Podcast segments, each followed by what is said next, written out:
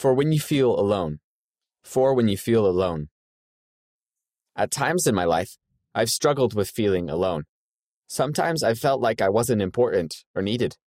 I felt that even my closest friends and family didn't fully understand what I was going through. But when I went to an FSY conference, I felt comfort and peace from the Holy Ghost. This helped me know who I truly was and that the gospel is true. I started to look towards Christ and trust in him and his atonement. I realized that he knew me and understood what I felt. My perspective has changed, and now I'm trying to help others come unto him. Jacob C., Utah, USA.